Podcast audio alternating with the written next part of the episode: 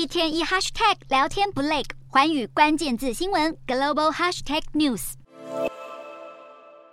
这节的寰宇大话题，我们要带大家来关心的是地缘政治。现在紧张之下，以色列持续的强化国内的征兵制。现在不管是男性或者是女性，在当地都是需要服兵役的。在当地服兵役不会被视为是职涯生的一个中断，反而是职涯中可以奠定一个很好的基础。怎么说呢？现在已经是年轻人成长和身份认同的一个重要社会和教育的仪式了，相当于其他国家的学院。或者是大学。根据了解，以色列的兵员一共是分成三类，我们带大家来看到哦，包括了有义务兵役，还有预备役和职业军人。义务役的部分包含了所有符合条件的男性和女性，他们需要在十八岁时应召入伍。男性服役至少达到三十二个月，女性的部分是目前的二十四个月。对他国来说，女性服义务役是很特别的一个制度，但是在以色列来说，早就已经是生根的文化了。我们带你来回顾一下以色列从建国之初，第一任的总理叫做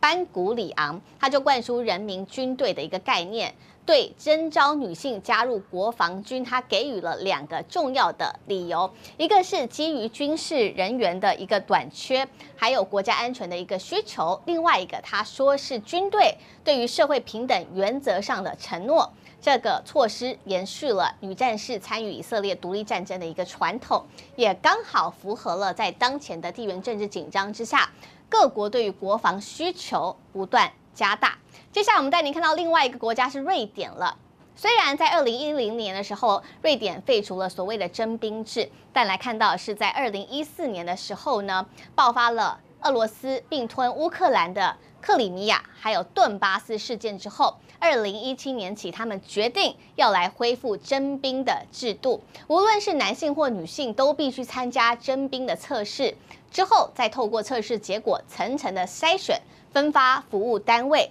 紧接着来看到是，近期随着乌俄战争持续爆发，申请入北约又遭到卡关，让瑞典决定将征召比例持续的往上升。根据去年十二月瑞典国家电视访问的国防部长强生他的报道指出，当前的征兵人数大约是落在五千人左右，那么接下来会增加到七千人，而且呢，他是不分性别的来征召，尽快的，他希望能够达到一万人。瑞典的三军总司令巴登更提出明确的时间表，他说，二零三零年应征入伍的人数应该要达到一万人，这也意味征召的比例将提升至少一倍以上，引领当前欧洲的紧张局势。